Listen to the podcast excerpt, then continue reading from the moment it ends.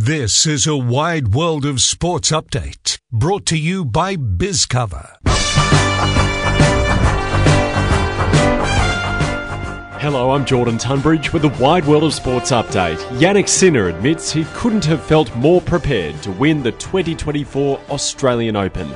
The men's singles champion stepped out with his trophy at Royal Botanic Gardens in Melbourne this morning.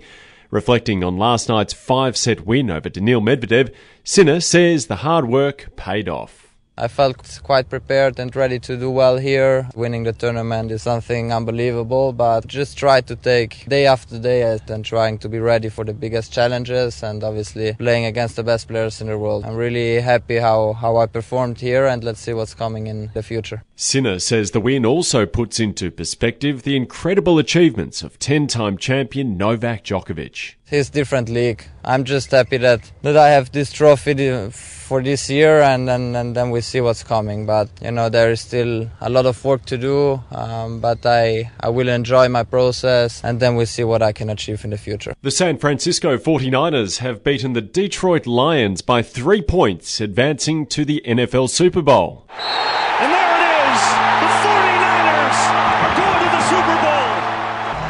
And chance to go and win their sixth ever Super Bowl in a game they were down 17 and looked out of it at times.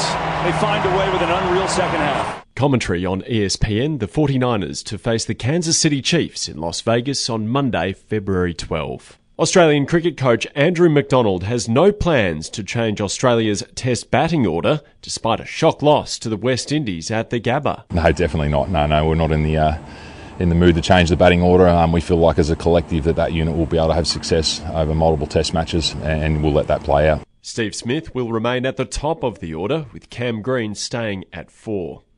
The Socceroos will be watching closely when two Asian Cup heavyweights clash on Wednesday night. Australia will face the winner of Saudi Arabia and South Korea in the quarterfinals after cruising past Indonesia 4 0. Coach Graham Arnold says he's not sure which of the two he'd prefer to play against. We get a, a couple of days off now to, to rest and recover, uh, which is, which is uh, crucial. But overall, we're just focused on ourselves.